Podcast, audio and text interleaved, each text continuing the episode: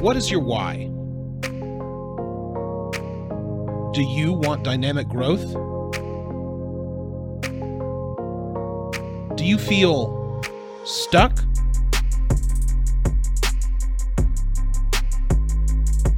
It's time to fix your why. Welcome to the Fix Your Why podcast. I'm Billy Ryan. Today we're going to talk about mindfulness, a subject that I'm still learning about every day. I wrote a book called Fix Your Why. Part one was my story. Part two were the elements that I leveraged as a leader. Part three are life hacks. Everyone knows what life hacks are. I've been employing life hacks for much of my life without labeling them as such. Started out journaling years ago as a way to be more self aware, as a way to release some of my challenges, as a method to improve as a human being.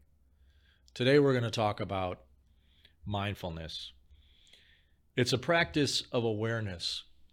Years ago, I spent some time, fair bit of time actually, studying about Zen Buddhism.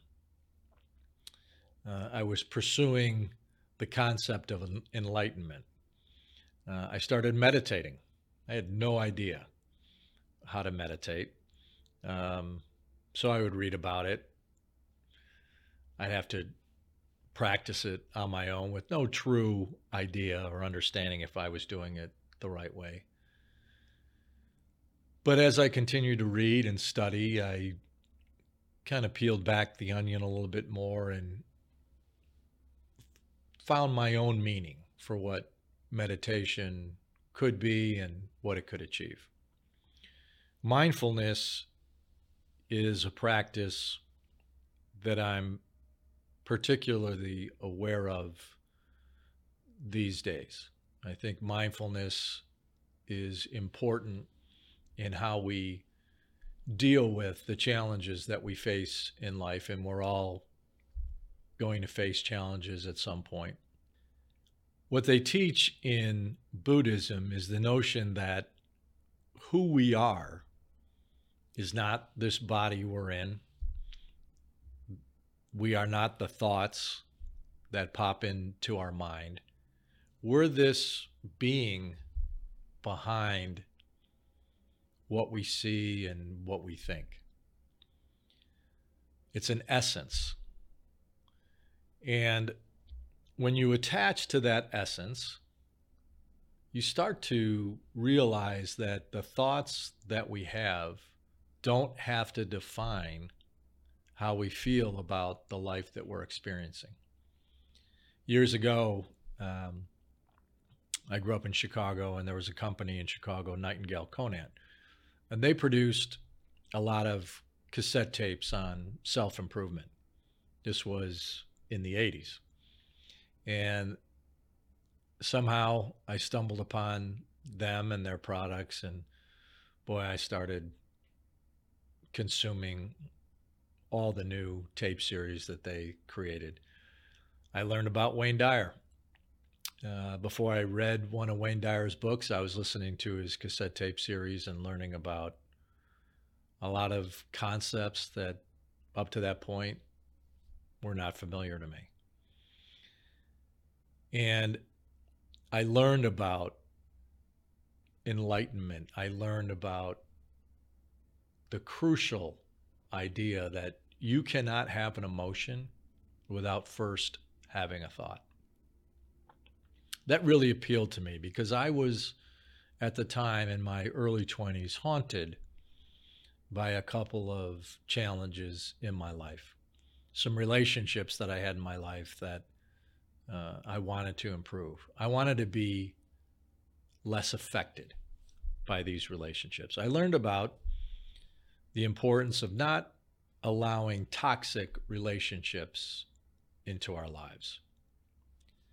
So this journey awakened me to different practices that we could adopt as human beings to improve the way we thought, to really control our thinking, to have our minds serve us rather than us, you know, being wagged around by these random thoughts that pop into our heads.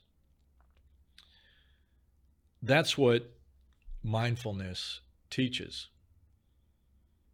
We tend to tell ourselves stories about what's happening in our life. We shape experiences in a way that impacts how we live our lives day to day. As many of you know, some of the stories we tell ourselves aren't particularly flattering. They don't energize us. In fact, they disappoint us and sometimes depress us. Sometimes they make us anxious. But we're telling ourselves those stories. We're not the story. We are not the thought. We can choose to tell ourselves different stories. We can choose different thoughts.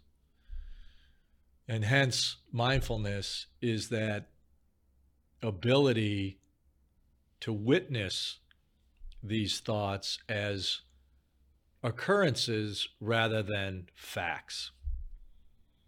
We want to label them facts. This this happened to me. This person treated me this way and and be affected by that. But who wants to be unhappy? We we want to live a, a life of fulfillment and we want to be happy. It requires telling ourselves different stories.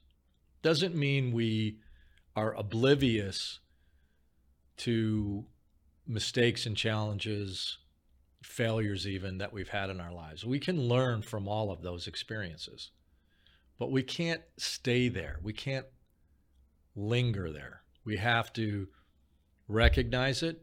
We're human. We all make mistakes. We have to accept that we make mistakes. We have to give ourselves grace that we're not perfect and we have to move on because we're here for a reason. What's the reason? You know, that's that's up to each of us to define. But we were all gifted with something that we can leave the world. And for me, that's my focus is to make my mark on the world, to make the world a better place. The present moment, they talk about the importance of being in the present moment. Because in the present moment, we're not carrying the baggage of the past. In the present moment, we can act with our eyes on the future. We can take action that's not hindered by mistakes we've made in the past. We're not defined by those mistakes. We're defined by our intentions and by our actions. So maybe actions in the past didn't generate the kind of achievement or goodness that you had hoped for, but that's in the past. Now we can make different choices. And it's exciting to know, to accept the fact that the future is ours, that in the present moment, unhindered by anything that's happened in the past, we can choose greatness. We can choose high achievement. I think mindfulness is particularly critical as a leader. For me, leadership is a sacred word. It's like friend and father. As a friend, you've heard the saying, a friend in need is a friend indeed. I flipped that saying. Commonly, that's understood to mean that if you show up when someone's having a hard time, you're a friend. I think friend is an important responsibility. So, as a friend, you need to be there when your friend needs somebody. So, you have to anticipate the needs of others and you show up when you're needed. As a leader, it's a terrible responsibility, right? You're you're dictating an experience that a person has during that nine to five period. I was never a nine to five guy. Uh, you know, my my work hours were defined more by the level of accomplishment that I was trying to create. But on your team, you create the environment that your team steps into. And as a leader, I wanted to inspire my team because if my team was inspired, they were going to achieve at a high level, which meant I was going to achieve at a high level. I would take responsibility and be accountable for what we did as a team. I didn't blame others for what they did. I understood people's humanity. I accepted that humanity. And I tried to think about how we could make improvements on our levels of performance. And that meant accepting people for where they were in their lives. You know, not everybody, not every day is a day that is easy. Uh, not every day do we show up with a mindset that's unclouded and free to create. And in those days, we just have to be strong enough to power through the day and make some good happen. And sometimes in making good happen, you actually start to improve your mindset and your perspective and and and you do create at an unexpected level. Knowing your purpose is very important in high achievement. And so mindfulness when things get a little crazy and a little out of control, it's for me back back in my period of very high achievement. That's when I really was intent on slowing things down. I didn't want to get caught up in in that crazy turbulent feeling or emotion because that's when I acted contrary to my intention. So you have to be aware of when that turbulence arises. You have to f- be aware of those days when you're not at your best. Those are days when maybe you want to be a little more quiet around others and allow others to take the lead. Mainly, you want to be mindful of the the value that your team delivers to one another. Again, if we make allowances for our humanity, we actually create an environment that is safer. We talked in previous ep- episodes about the mastermind principle.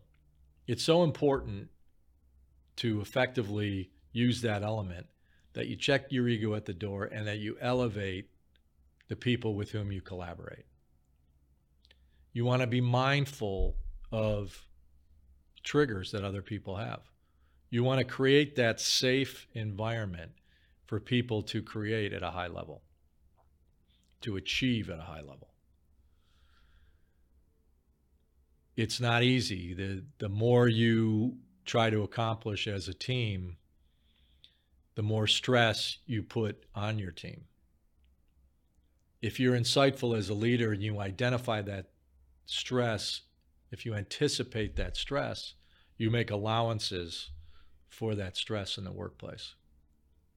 You maybe in those times of high stress, you're a little bit more complimentary of your team members,